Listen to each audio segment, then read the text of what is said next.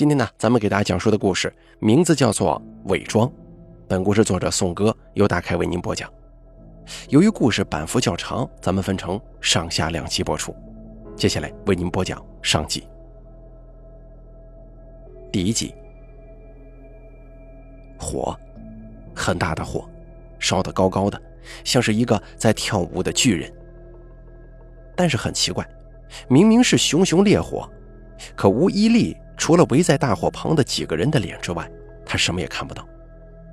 头以外的身体部位就好像消失了一样。可能是夜太黑了，黑的似乎要吞噬一切。这火中有东西，小小的一堆，任凭大火如何燃烧都一动不动。乌伊利想了很久，才想起那是一具小男孩的尸体。仿佛时间都停止了的深夜里，有人腾的一声从床上坐起来。吴一力醒了，他没有气喘吁吁，也没有冷汗淋漓，因为他已经习惯了这个梦。他几乎每隔两三天都要重复一回。其实说他是梦不够准确，梦境是虚幻的，但是那把火是真的。罪恶它不分性别，更不分年龄。吴一力今年二十八岁，十年前他用一桩轰动一时的绑架案作为自己的成年礼。绑匪不仅残忍杀害了受害者，甚至将其尸体焚烧。参与犯罪的绑匪全部都是即将成年的高中生，两男一女。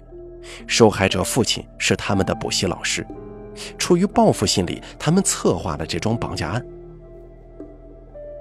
警方根据火光找到了受害者以及两具尸体，绑匪二死一逃，谁也无法确定事情为什么会变成这样，除了在逃的那一位。而乌伊利，就是世界上唯一还知道真相的那一位。而真相往往比报道的新闻内容更要复杂。比如，绑匪并不只有三个人，而是四个，他跟其中两个是邻居，在同一所学校读书。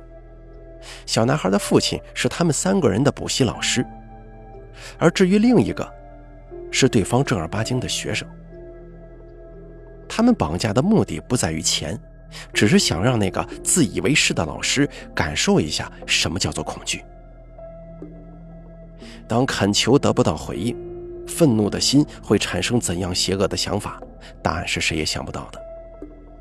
他们还差几天才成年。本来的计划是到最后把整件事情当成恶作剧，等惩罚够了就带着小男孩自首去，这样即便判刑了，情节也是很轻的，无所谓坐牢不坐牢了，无所谓会不会让父母失望了，反正一对天天只会辱骂和动手的父母，他们所谓的期盼就跟狗屎一样惹人嫌弃。可是事情的转折是在小男孩逃跑。他们分别去找人的时候，找到人的是那个学生，但把事情搞砸的也是他。他叫的太大声了，我只能把他嘴捂上。然后旁边有车经过，我一紧张就捂得更紧了。等回过神来的时候，就就这样了。他们慌了，恶作剧一下子变成了命案，性质完全不一样了。本来是几个人里最可靠的那一个。现在成了责问目标，还挨了打，但也是他流着血说：“烧了他吧，把一切烧成灰，一丁点也别留下。然后咱们就当做什么也没发生过的样子，回去继续生活。”他们被说服了。吴一力当时脑中一片空白，只知道跟着行动。可随着一次又一次的梦回，他好像渐渐看到了对方在火光照映之下的笑容。那是一种很满意的笑容，就好像事情的发展正按照计划在进行着。他的笑容是真的吗？这才是他真正的计划吗？每一次醒来，吴一力都会思考这两个问题。如果答案是否，那么怎么合理的解释接下来的发展呢？小男孩的尸体被扔进火堆之后，那三个人突然打起来了。他的两个邻居很凶狠地攻击那个学生，只可惜没有运气啊，二打一还是被反杀了。不过对方也没能好到哪里去，手骨折了，脑袋也被砸了，有血冒出来。吴一力看着他连手带脚把那两个人的尸体丢进火里陪那个小男孩，他没有阻拦，求生的本能还是让他选择了逃跑。他一边跑一边在想，对方为什么要这么做，自己要不要去告发他？可告发就代表自首啊，自己有这个勇气吗？他没有，所以他回家以后偷走了所有的现金，一头扎进了黑暗的未来。他以为自此以后再也不会跟这件事情的任何人有相关的交集，可是命运偏偏把人送回到他面前，还是一个失忆的人。这样也挺好的，吴一力想，我也可以假装什么都没发生过，用一个清清白白的我，重新和你认识。过去，吴一力是最先跟他认识的那个人，年少的他对对方。一见钟情了。现在，在经历了命案跟隐姓埋名的躲藏日子之后，他的感情变得十分复杂，不再是单纯的喜欢，也不是单一的怨恨和恐惧。怎么说呢？爱恨情仇都会沾一点。但是，他还是想留人在身旁，就好像这样能够捂住过去的秘密，日日夜夜放在眼皮子底下，不会有被揭开的危险。于是，他们成了男女朋友，开始同居了。秘密确实没有被任何人发现，但吴一力内心的愧疚越来越满，满的快要把他淹没。于是，他做了一个决定，他要赎罪。这个并不是要去自首，他还缺少那份勇气。吴一力的打算是以现在的身份回去，找到小男孩的父母，看看有没有什么能帮得上忙的地方。他回去了，经过小心翼翼的探查之后，才知道，当初的一家三口已经分崩离析。小男孩死了之后，母亲大受打击，天天拿着一把刀去通缉犯家门口坐着，说要等人回来报仇，谁劝也不听。日子长了，精神难免有些恍惚，在路上出了车祸，左腿给撞坏了。出院之后，老公跟她离了婚。把人送回娘家后就走了，不知道去了哪儿。而他，也再也没有回来过。于是吴一力又去了小男孩母亲的老家，这回他找到人了，只是变化太大，他一时不敢承认。小男孩的父亲是化学老师，母亲是音乐老师，弹的一手好钢琴，十根手指修长纤细，漂亮的很。以前吴一力在他家上课的时候，小男孩母亲经常会在课间给他们送好吃的来，他就经常盯着人家的手看，心里一直感叹：怎么会有人手比脸好看呢？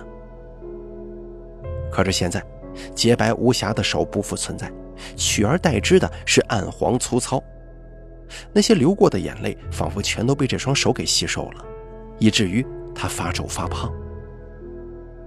总之。吴一力留了下来，留在了小男孩母亲的身边。第二集，沈微云在过去有三件快乐的事情：跟儿子一起做饼干，陪老公小卓，以及弹钢琴。但是那句话怎么说来着？有时候不幸的事儿也会发生在善良的人身上。只不过沈微云想不明白。为什么他的不幸是别人的千倍百倍呢？十年以来，从来没有跟自己分开超过两天的孩子，突然被人绑架了，在一个雷雨天，可不可笑呢？她跟丈夫一个是化学老师，一个是音乐老师，普通的不能再普通的家庭，却成为了有心人眼中的钱袋子。绑匪上来就索要一百万。好。她跟丈夫咬着牙四处借钱，而绑匪不让她跟孩子说话。好，没关系，她可以拼命地告诉自己不会有事儿。最后，她借到了钱，以为亲爱的孩子能够回到自己身边。然而，一把火湮灭了一切，所有的希望、期待都成空了。当初在产房里发誓要保护孩子的母亲，最后却连孩子的一根头发都没能留住。世上还有比她更失败的妈妈吗？之后的一段时间，沈微云过得很迷糊，日夜颠倒，时间混乱。有关于孩子的一切都是丈夫在处理，而她开始出现清晰的记忆，是在孩子出殡的那一天。雨很大，新闻里说这是近几年最大的暴雨。沈微云看着势如破竹的雨势，突然停止了流泪。她再也没有哭了，就好像泪腺随着雨水蒸发掉了一般，取而代之的是想要追求公道的决心。既然警察给不了他确切的答案，死人给不了他真相，那么他只能守着剩下的活人等待答案。为什么是我的孩子？为什么要出尔反尔？为什么要把他丢进火里？你后悔吗？怀着这几个问题，他天天揣着一把刀坐在吴一丽家门口，谁也劝不了。父母的眼泪他看不见，丈夫的沉默他也懒得管。日复一日，他变成了大家眼中的疯子，越来越多的同情转变为害怕和异样，而那个家。从温馨的避风港变成了冷漠的暂住地。暂住地，暂住地，所以总有一天离开，他们都会离开。而出车祸的那天下着暴雨，每一次祸事都会伴随着雨水。这个雨天代表了沈微云生命中的不幸，他试图把他心底的火星都浇灭。车祸没有夺走他的生命，只是拿走了一些健康。他的右腿不再像以前那样灵活，也许对于普通人来说是很难接受的事儿，但是沈梅云看来无所谓。身体上的损害刺痛不了沈梅云，让她难过的是丈夫的离开。我，我想要往前走，可是你却只想留在过去，为此连生命安全都不考虑。你知道我有多害怕吗？看到陌生电话打进来，我的手会发抖，我就害怕听到你出事的消息。你稍微有点风吹草动，我就会有不好的联想。再这样下去的话，我会比你先疯的。丈夫去意已决，一直紧绷的绳子一旦散开，就彻底松了。最后，沈微云回了娘家，从此远离这个只剩下雨天的城市。但他真正放下，是在母亲病逝之后。因为病痛而消瘦变小的女人，在病床前拉着他的手哀求：“就算妈求你放过自己好吗？好好活下去吧，小云呐，日子还长着呢。”眼泪的温度如此滚烫，灼伤了沈微云的手臂。母亲的葬礼上，久违的前夫也出现了。黝黑的皮肤、略长的头发、没剃干净的胡茬，还有身上的旧衬衫，所有的变化加在一起，让沈微云差点认不出来。前夫说离婚之后，他去西北支教了，现在改教数学，日子也过得很简单，给学生上上课，跟他们一起打打球，或者坐在院子里晒太阳，需要的话也会跟村民一起干农活。他打开手机相册，给沈微云看自己在西北的生活。沈微云一张一张翻看过来，发现到后面的时候，前夫身边多了个小男孩，几乎每张都是两个人的合照。前夫看见了，主动解释说这是他现在房东的孙子，今年也成为他的学生了。小男孩的父母在外打工，几年都不回一次家。从小到大，一直都跟爷爷奶奶生活在一起。他还说，小男孩的名字叫楠楠。沈微云怔住了。楠楠，他们曾经的孩子小名也叫楠楠。小云，我从来都没有忘记过楠楠，可生活总要继续吧，多想想自己好不好？不要让岳母在那边还得替你担心呢。沈微云鼻子一酸。母亲离开时的哀求回荡在耳旁，他想，也许我真的该放下了。放下并不是忘记，而沉溺过去，什么都会留不住的。之后的日子怎么说呢？沈微云没有变得开心起来，但是却轻松了很多。他接管了父母的早餐店，好让年迈的父亲可以随心过自己的晚年生活。父亲起先没有同意，他觉得早餐店不是沈微云真正的选择，弹钢琴才是。但是沈微云的想法恰恰相反，一个人弹钢琴太寂寞了，他更加愿意一天的时光从看见别人的笑容开始。尤其是他家附近有一所小学，每天的顾客大多数是家长跟孩子。于是沈微云摇身一变成了早餐店的老板娘。再后来，方丽出现了，小姑娘长得好看又有礼貌，天天来自己这里吃早饭。有时候还会带着帅帅的男朋友一起，之后还在他的早餐店旁边也开了一家店。他们之间越来越熟悉，沈微云对方丽的印象很好，所以经常会给一些过来人的经验。对方很会投桃报李，在他忙不过来的时候搭一把手。不只是自己，对待其他人，方丽也显得很热心、很宽容。这是一个善良的姑娘。沈微云心中就是这么认为的。直到他发现了方丽的真实身份。那天他去美甲店给方丽送土鸡蛋，没见着人，却看到了他亲手写给老顾客的祝福卡。那是他第一次看到方丽的字，只是一眼就浑身冰冷。他偷偷拿了其中一张卡，然后回家翻出一本很旧很旧的本子。这个旧本子是属于逃犯吴一力的日记本。当年他在吴一力家门口等人的时候，对方父母为了表明他们跟逃犯女儿没有任何关系，把吴一力的东西全部给扔出去了。当时还当着沈微云的面呢。而沈微云偷偷捡走了其中的日记本，他想看看吴一力的生活，了解一下从单纯学生到残忍杀人犯的转变过程。吴一力在日记当中写了很多，大部分都是在抱怨父母跟发泄厌学情绪。如果光看日记的话，沈微云会觉得这是一个处在叛逆期而生活苦闷的青春期少女。对于绑架案，吴一力什么也没提到。事实上，日记在绑架案开始之前就断了。然而，这本日记沈微云还是看了无数次，内容直到现在他都还记得。一笔一画清清楚楚，所以当他看到方丽写的字的时候，脑海当中立刻跳出了吴一力的日记内容。经过对比之后，结果分毫不差。沈微云的手颤抖着，心更颤抖。脸可以整容，习惯却很难改掉，尤其是一个人的笔记。怪不得之前他问起方丽年少时候的事情，对方总是转移话题。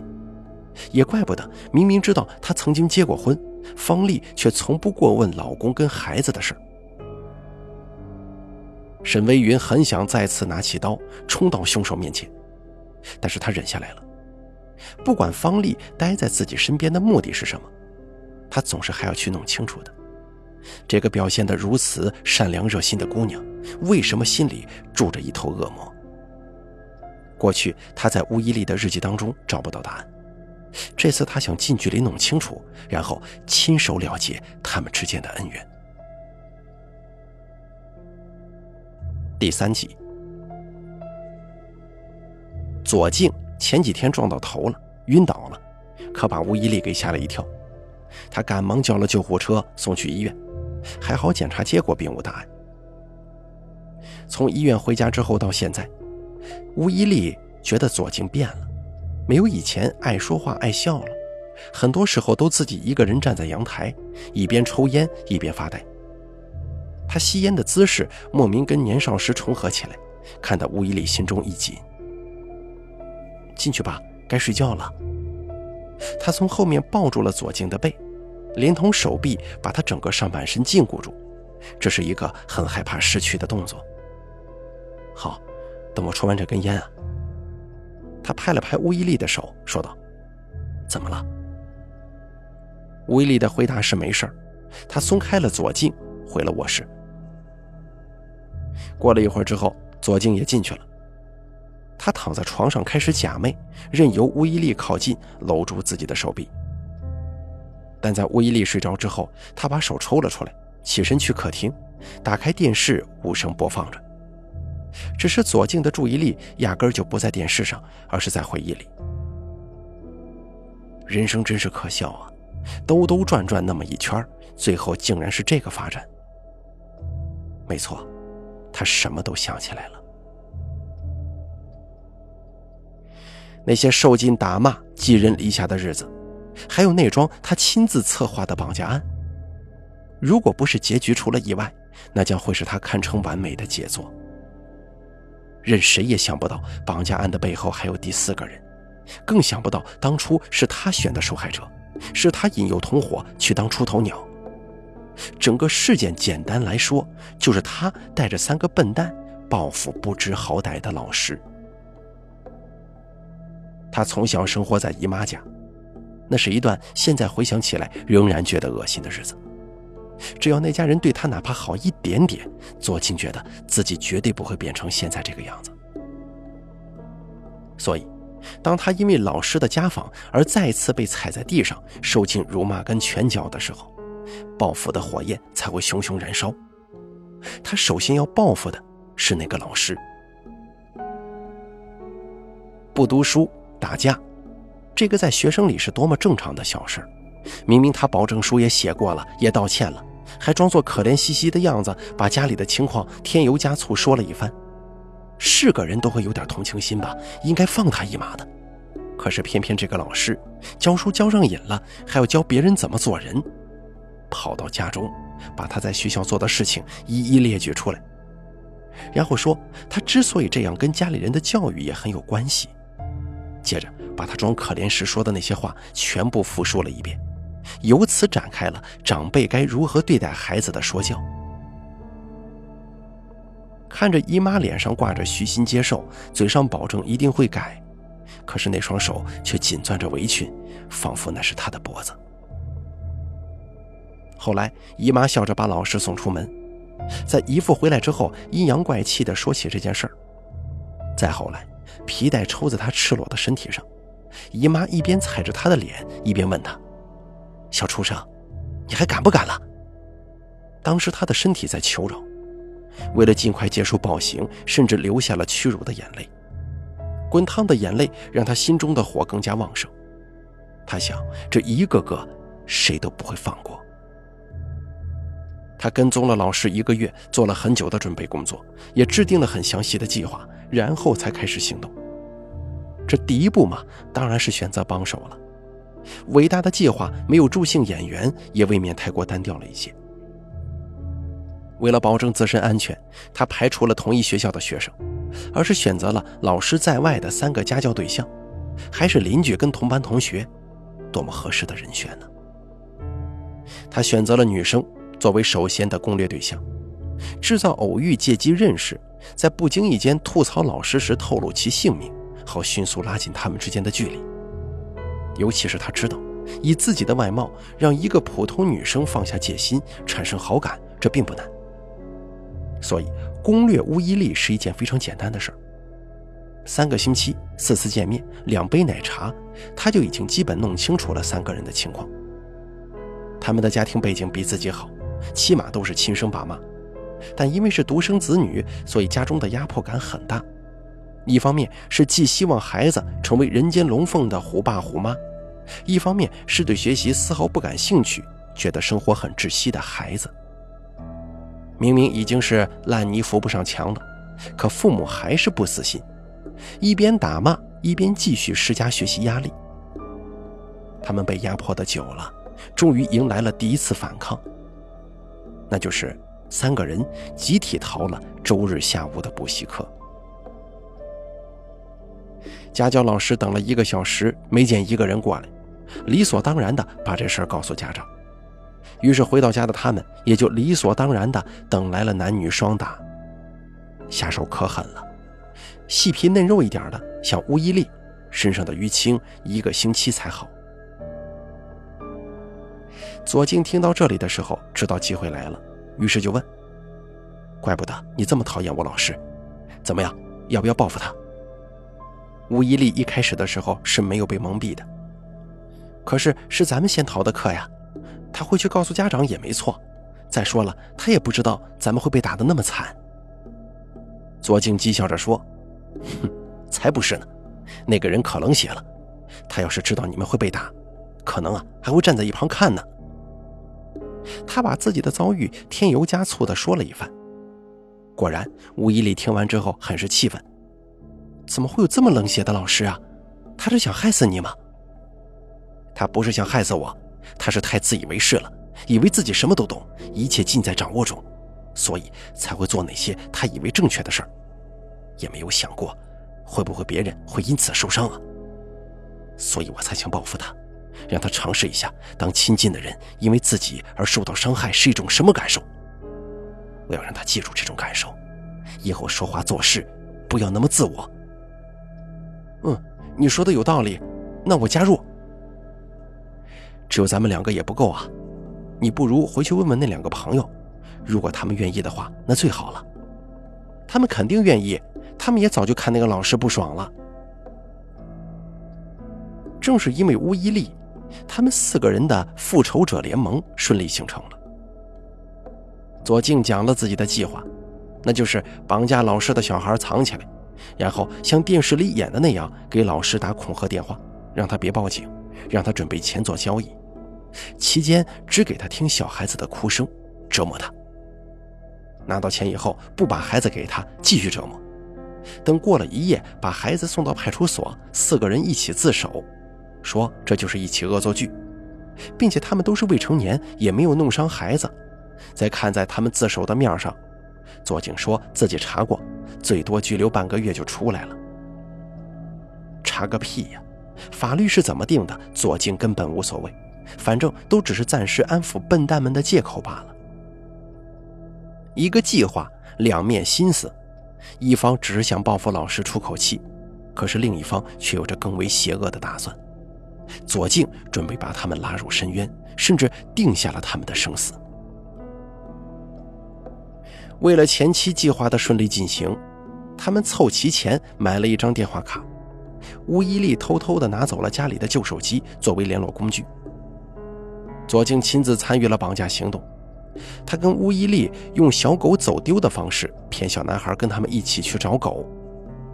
小男孩在家中见过乌伊利，知道他是爸爸的学生，他们还在一个餐桌上吃过饭呢，说过话，所以有一种天然的信任感。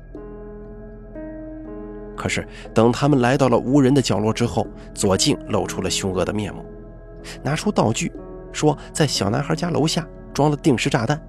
他要是敢发出一点声音，自己就按下遥控器。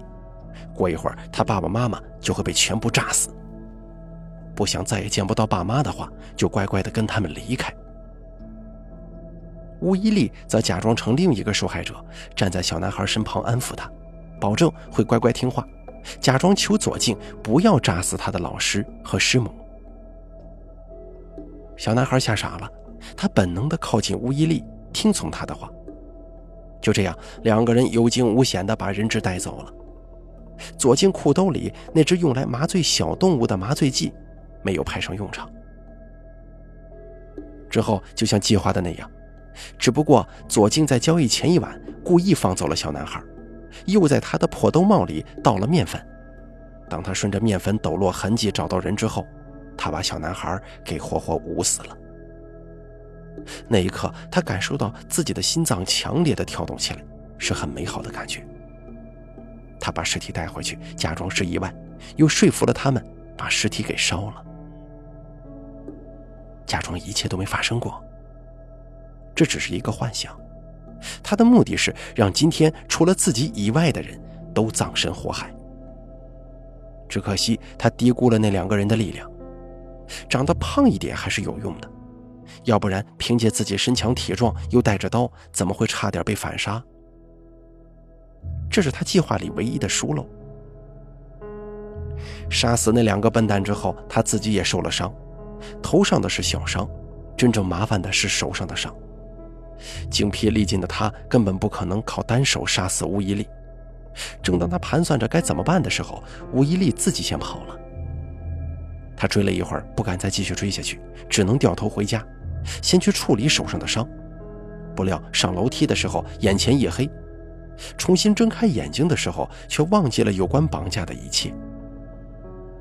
他身上的伤被定义成摔下楼梯所致，没有引起任何人的怀疑，但因为莫名其妙的花了一笔住院费，姨父姨妈的态度越发恶劣。左京受不了，高考都没参加就跑了，之后一直在各个工厂打工，直到重新遇见吴一力。他本来的计划是，绑架案之后就展开对姨妈姨父的报复，可谁知出现了失忆这个变故。还好，现在想起来也不算晚。不过在重新回去找姨父姨妈之前，他得想一份大礼送给吴一力，好好报答他这几年的照顾才行啊。